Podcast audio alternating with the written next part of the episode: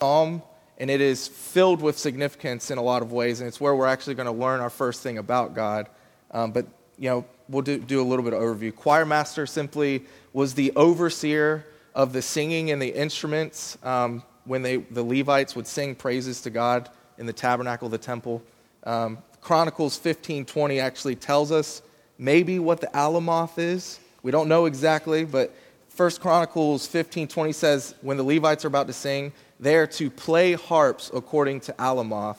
And alamoth literally means girls, and so the best guess is that it's a, it's a certain range or, or treble range, right? That they're playing their instruments to so that it can be sung to that. So that's likely what that refers to.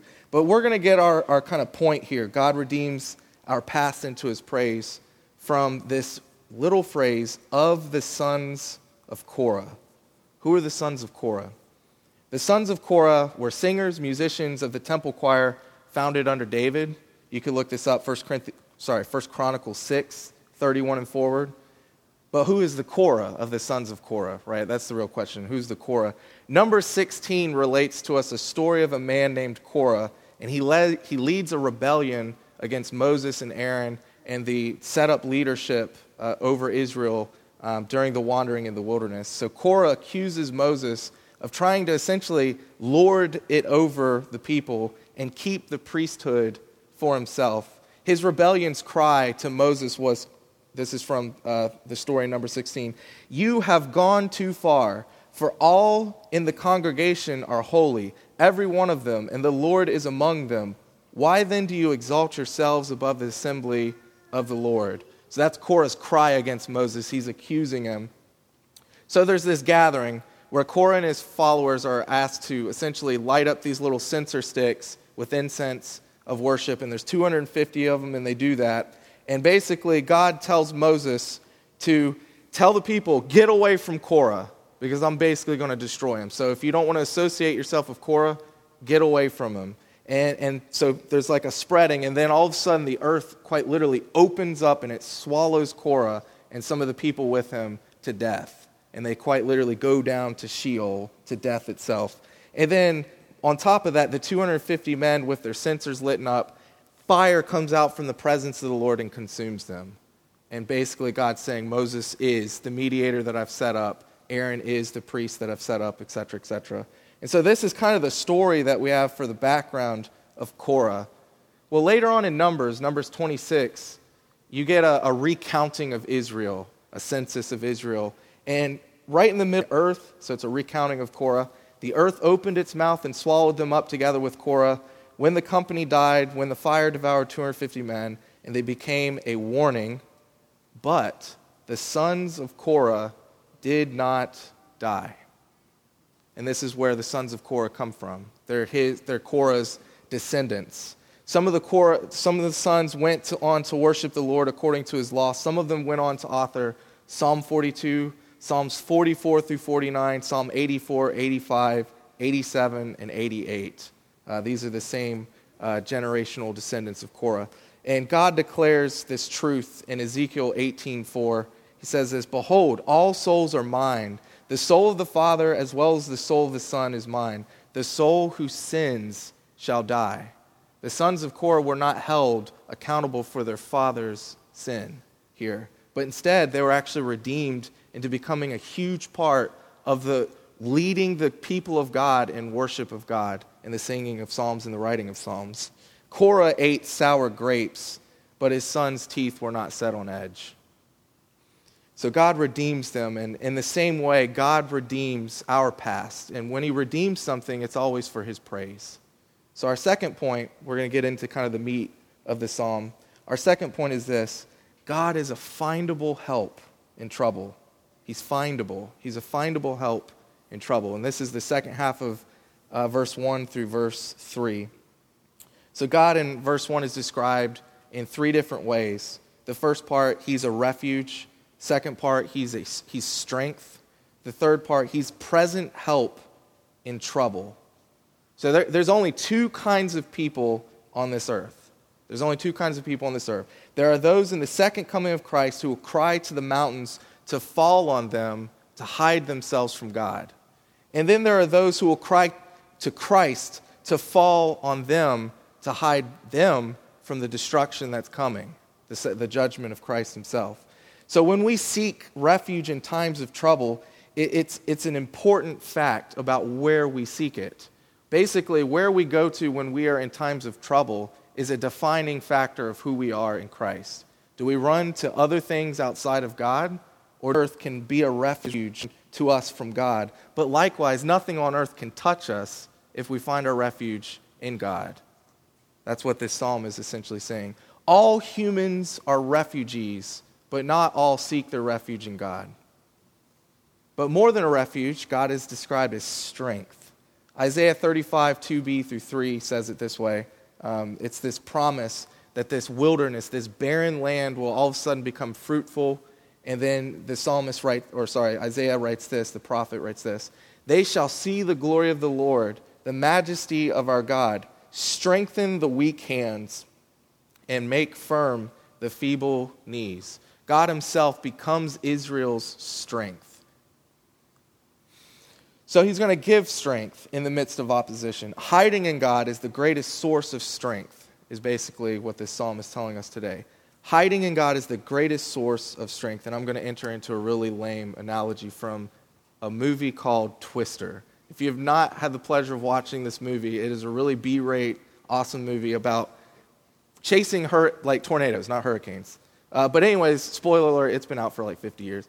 Um, the end of the movie, there's an F5. It's one of the biggest like tornadoes you can possibly get on the Fujita scale. And these two people were chasing it, and then all of a sudden it turns back on them. But they're on foot, and they're in the field, just in the middle of nowhere. And so, of course, they start running. And lo and behold, there's this barn, and they run into this barn, and there's belts hanging up. They grab a belt, and there's this iron pipe that seems to be going deep into the ground, and they tie themselves to it. And this tornado is just throwing houses and cars and cows. There's cows being thrown around, all this stuff. And then when it passes over the barn, it lifts it up off the ground, but the pipe holds them. And they just sit there and kind of free float with the belt, like in the middle of a tornado. And that's kind of how it ends. Um, now, here's my point. In a very much non lame way, God is the pipe that when we attach ourselves to Him, He is immovable. There's nothing that can move Him. And there's nothing that can move you when you find your refuge in Him right? In a very uh, much cooler way. So the word for very present, so this phrase, very present help in trouble, the word very present is actually a verb, and it means to attain or to find. And so it's kind of an awkward phrase, and it quite literally findable help in trouble. So again, in the middle of nowhere, there's just this barn, and in this barn, there's just this iron pipe right when the characters needed it in the midst of the F5 tornado. And in the same way, for the people of God, God is there when we need him, and he is findable when we need help. So, verse 2 records the effect that this truth about God should have on his people. Uh, Therefore, we will not fear. Therefore, we will not fear. So, how far can we take this truth of God being refuge, God being strength, God being a findable help in trouble? Can we take it all the way to the bank, basically? The rest of part one describes just how far God's help will go, and it goes from the very beginning of time to the very end. The very beginning from the very end.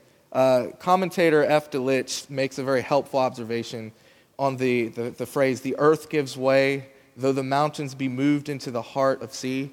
He makes a comment that this is a kind of decreation, it's a reversal of day three in creation. So in day three, land is brought and it's separated and it emerges out of water. But in this psalm, the land and the mountains are being thrown back into the water. And so it's like creation itself is, is coming undone. The very fabrics of God's design are being unwound. And yet the psalmist says, You should have no fear because God is our refuge, God is our strength, and He can be found.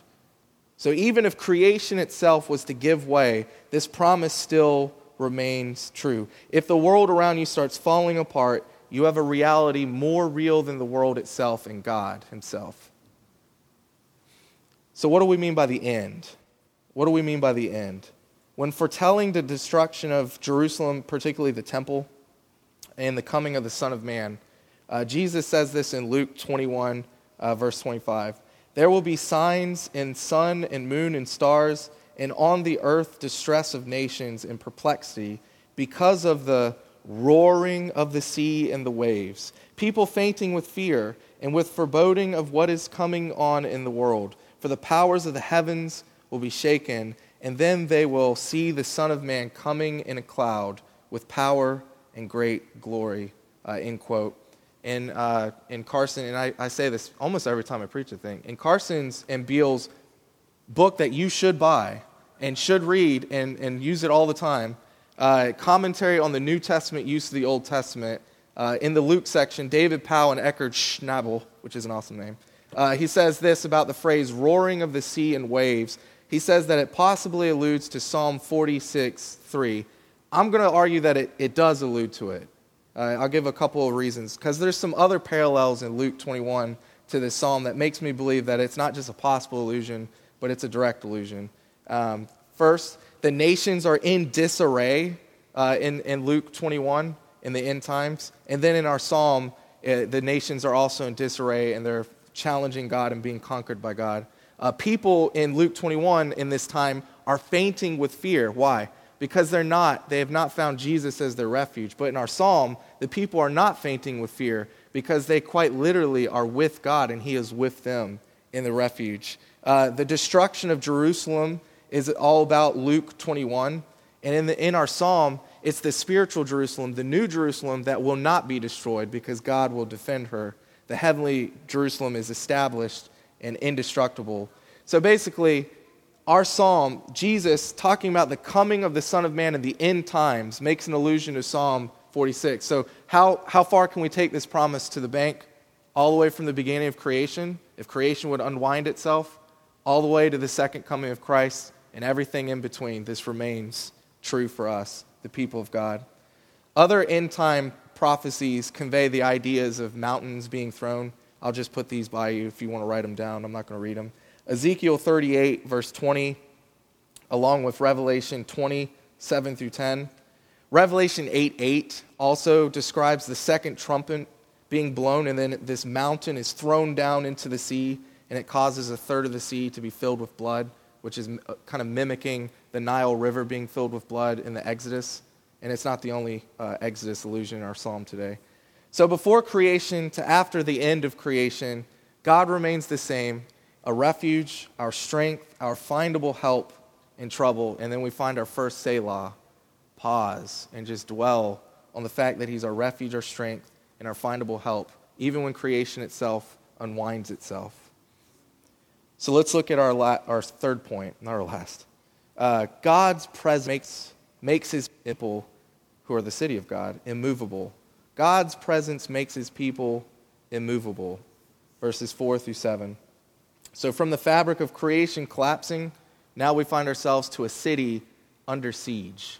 So, in the first one, all of creation seems to be just collapsing around, and God's still there as a refuge. And now we're in a city, and outside of the city, the entire world seems to be raging and trying to break it down and get into it. Uh, that's the change. And note here, uh, look the contrast of imagery in verses 3 through 4. So in verse 3, waters are roaring and foaming, mountains are being tossed into the sea, right? There's just this crazy chaoticness going on. Uh, but then one Selah let, later, we get this the next water imagery. There's a gentle river whose streams make glad the city of God. So outside of the city of God, everything's just like that, probably making that noise. Inside of the city of God, there's just this gentle stream, this river that's just going by, and from it, the city of God gets its delight.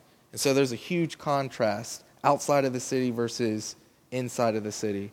Uh, verse 4 joins a lot of biblical themes kind of together. Uh, the city of God, Jerusalem, is a big theme from beginning to end in Scripture. The tabernacle of God, or the concept of the temple, uh, we see this in Eden. We see it in the tent that Moses made. We see it in the temple of David or temple of Solomon. And then finally, we see it in Jesus and his church. They're all called the temples uh, throughout Scripture.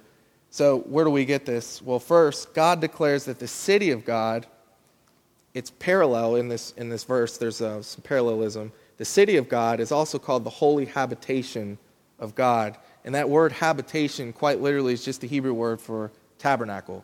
It's the same word Moses uses for the tabernacle when he's setting up the tent, uh, which carries us in this. So if we're following this quote unquote river of biblical themes throughout, from beginning to end, we can see some things uh, that are helpful. So the first temple of God that was ever established, the first home of God's people that was ever established, was the garden, the Garden of Eden. And in the midst of the garden, there was a river that would run. And then eventually, when it got outside of the garden, it split into four other rivers. Uh, Jerusalem itself has a under kind of ground stream that pops up east of Jerusalem and provides a kind of water source. So even like the physical geographical location of Jerusalem has an underground stream.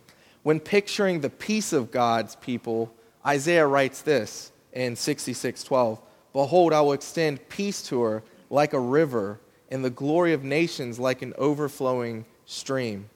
Uh, continuing in the prophets, Ezekiel 47, this is the second to last chapter in Ezekiel 47, and write this down if you're taking notes. Read Ezekiel 47, 1 through 12, or you can just read 47 through 48, the entire thing if you want. But it's a wonderful description. Uh, but basically, I'm just going to describe it to you, not read it.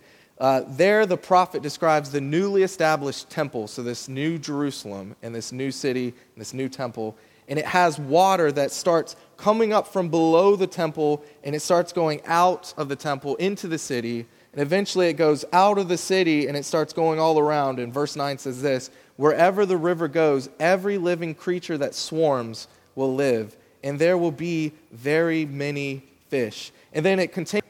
And so, from the temple, the new temple, the new city of Jerusalem, there is a stream that goes out and it slowly but surely redeems all of God's creation. And that's uh, Ezekiel 47. And then, interesting enough, in Ezekiel 48, the very next chapter, the very last thing in the book, it just describes the New Jerusalem. It starts measuring it very much like Revelation measures the New Jerusalem in uh, chapter 21. Um, and this is the last words of Ezekiel.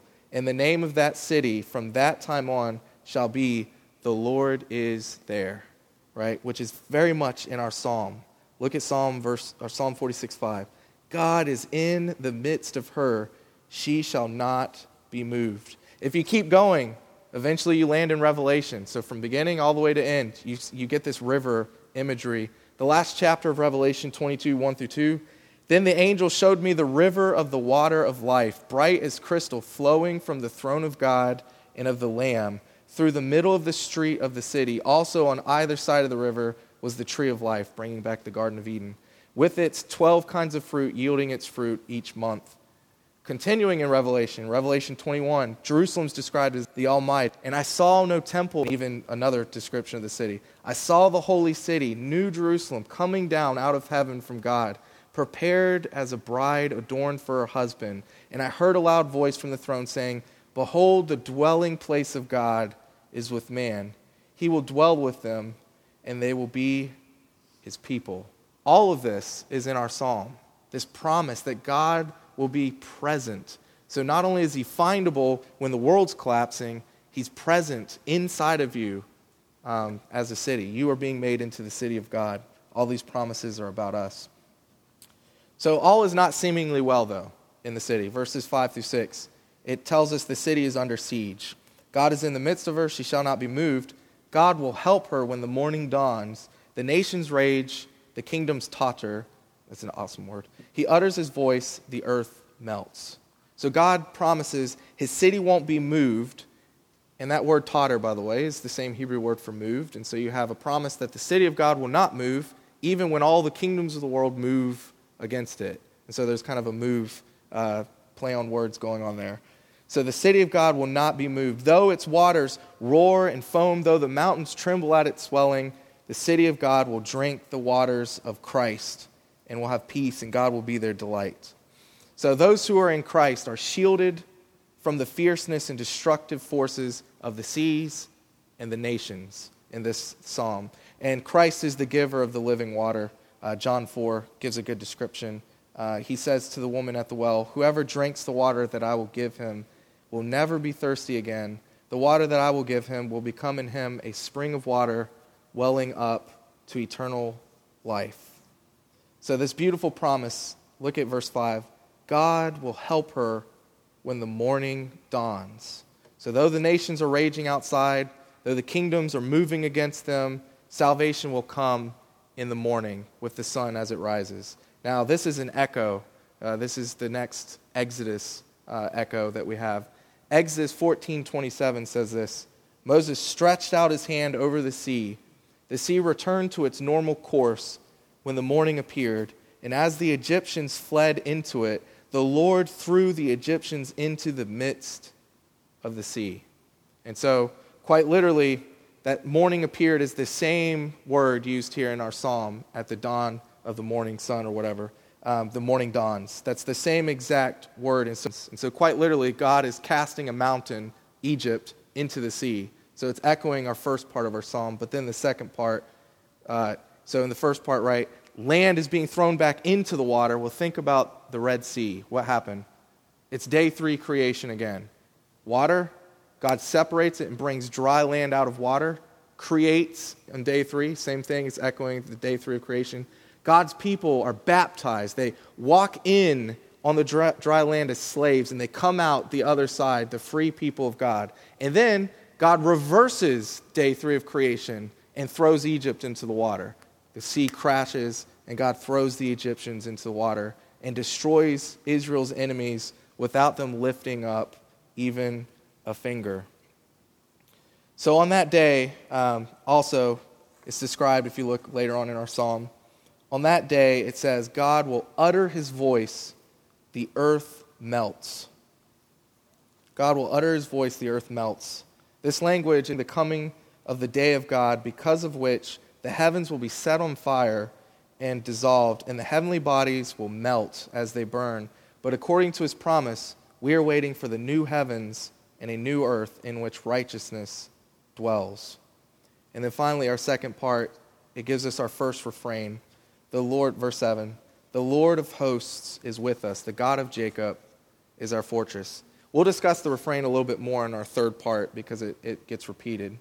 So, in summary, verses 4 through 7, it promises everyone who finds their refuge in God that they will become a part of his city and that he himself will defend his city. And they won't, do, they won't even have to lift up a finger. He himself will defend his city. They will be immovable, though the world rages and moves against them through false teaching, through persecution, through trials and tribulation.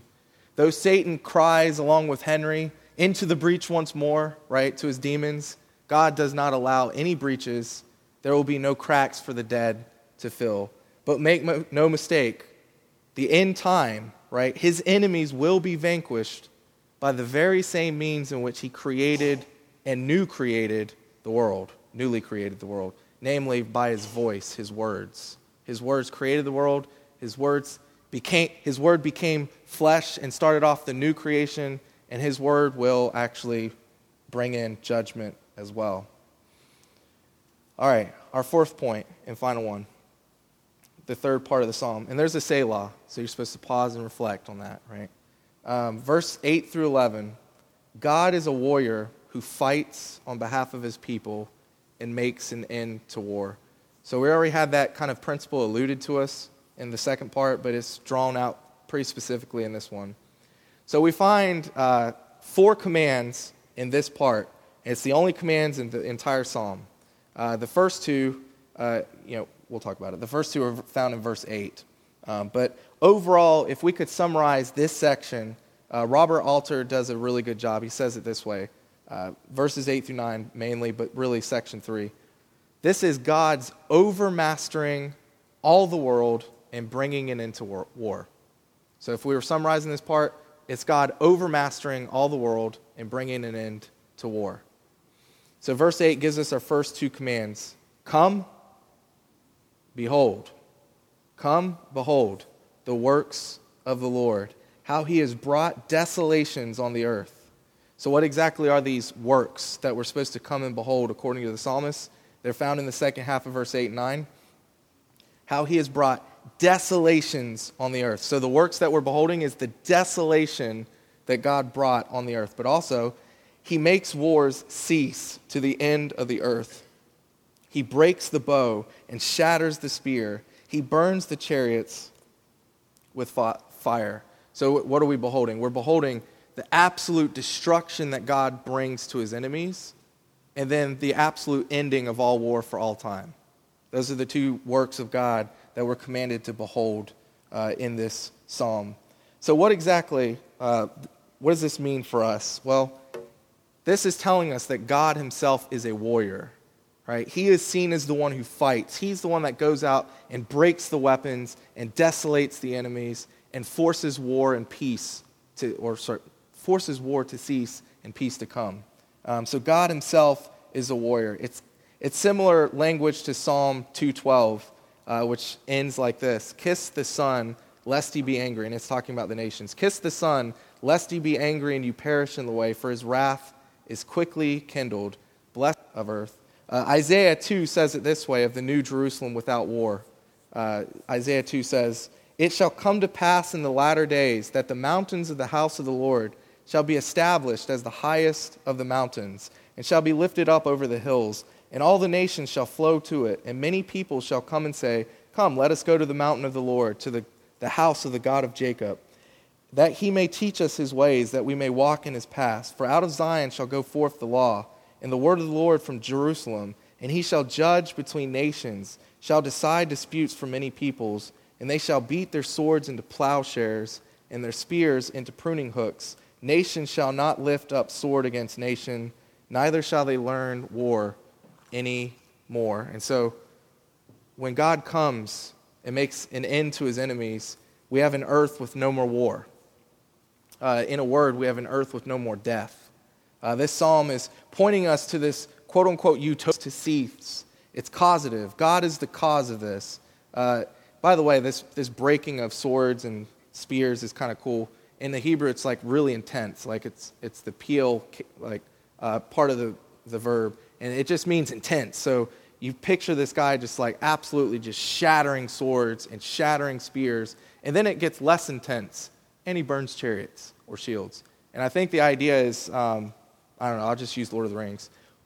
When, when Rohan, right, charges to save Gondor, and they charge down to the, the, these lines of orcs, and all the orcs have their little spears and they're ready to stab them right when the battle line meets, right? Right when they're about to hit and they're going like 60 miles per hour on their horse or whatever.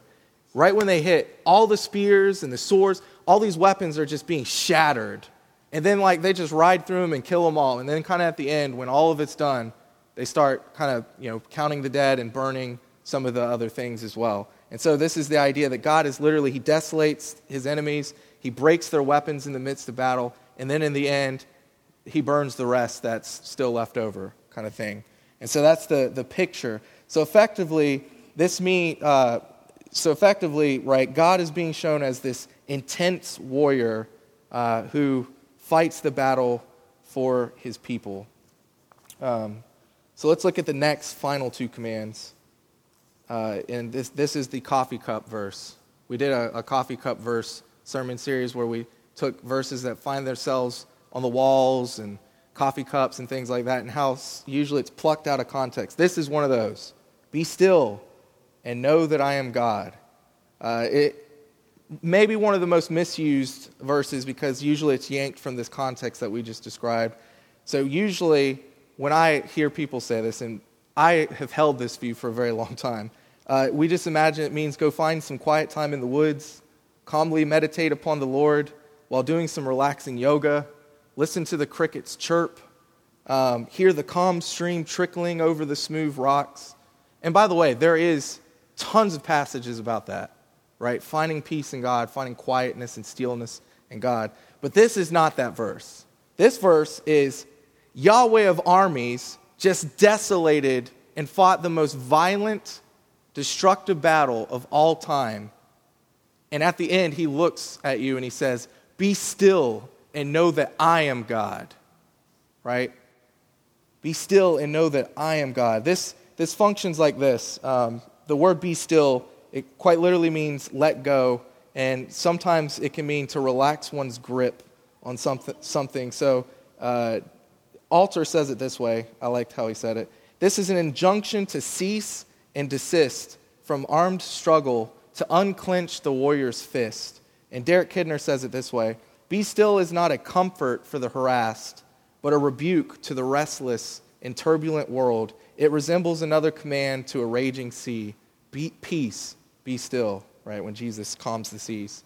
So the psalm very much works as God is saying, like, who's next? Are you going to finally recognize who I am? I'm God. Who's next? And we're supposed to just be still and know who He really is, know His power, know His strength, know His justice. Um, now, it's followed off by these, uh, these words as well. And by the way, note, this is the first time God actually speaks in the psalm, right? Speaking, I will be exalted among the nations, I will be exalted in the earth. And he's working himself backwards through the psalm. I will be exalted among the nations. Part two, you have all the nations and kingdoms moving against the city. He's going to be exalted in all the nations. And then he works back to part one. All the whole earth is giving way, it's literally falling away. I will be exalted among the earth. God will restore his worship among all of creation and all of the nations. And then we get our last refrain The Lord of hosts is with us, the God of Jacob is our fortress. A um, couple of points here. God of Jacob uh, seems to be kind of this reminding us that this is the God of Abraham, Isaac, and Jacob, the promises that were made to them, uh, that all the families of the earth would be blessed through the offspring of Abraham, passed on to Isaac, passed on to Jacob, passed on to Judah, eventually gets to David, and eventually works its way to Jesus himself. Um, this title, Lord of Hosts, uh, this is used first in 1 Samuel, and it's actually found on the lips of Hannah as she's praying for a child, right? And she's, she calls the Lord of hosts for a son. And then she's given Samuel, who becomes the last judge and a prophet and a high priest. Um, he's also the one that gave us the first king, Saul, and then he gave us David. Uh, David. And then the title Lord of Hosts has continued to be predominantly used in Samuel and Kings, and then later on it's picked up by the prophets Isaiah, Jeremiah, Haggai, and Zechariah. But usually it's a title reflecting upon kingship and the leading of armies. And so may be tied to the promise made to David. So we have this promise made to Abraham, this promise made to David. Both of those promises find their fulfillment in Jesus Christ. He is the king, He is the God of uh, Jacob, He is also the Lord of hosts. Um, listen to this from Jesus when he's being arrested. Uh, Peter pulls out his sword, lops off an ear. I don't think he was aiming for the ear. Um, and then, or he was the most accurate swordsman ever known on earth. Uh, Jesus tells him then, Put your sword back into place. For all who take the sword will perish by the sword. Do you think that I cannot appeal to my Father, and he will at once send me more than 12 legions of angels? Jesus is the Lord of hosts. He can, at his words, he could have commanded legions of angels to come, but we know that he could not do that because he had to face the cross to save his people from their sins. So let's conclude. I want to talk about the inspiration for Psalm 46. Where did it come from? Like, was there a particular event in mind? Um, I think there is. Uh, if you want to, you can uh, turn to Second Chronicles 20. I'm just going to make references to it. In Second Chronicles 20, we find an event that I think serves as the inspiration for Psalm 46. Verse 1 through 2 detail kind of the dilemma. King Jehoshaphat, who's a righteous king, was surrounded by Moabites, Ammonites, and with them some Meunites. So the nations are raging, the kingdoms are tottering against the city of God. They're surrounded in Jerusalem. Verses 3 through 13 then describe the king setting his face to seek the Lord. Judah and all the cities of Judah coming to Jerusalem to also seek the Lord. Jehoshaphat laying out this beautiful prayer before the Lord in his temple. And finally, we get this summary description of it. Meanwhile, all Judah stood before the Lord with their little ones, their wives, and they're into the, the heavenly city. They come to the temple and they find their refuge in God and they seek him it, because he's findable in times of trouble.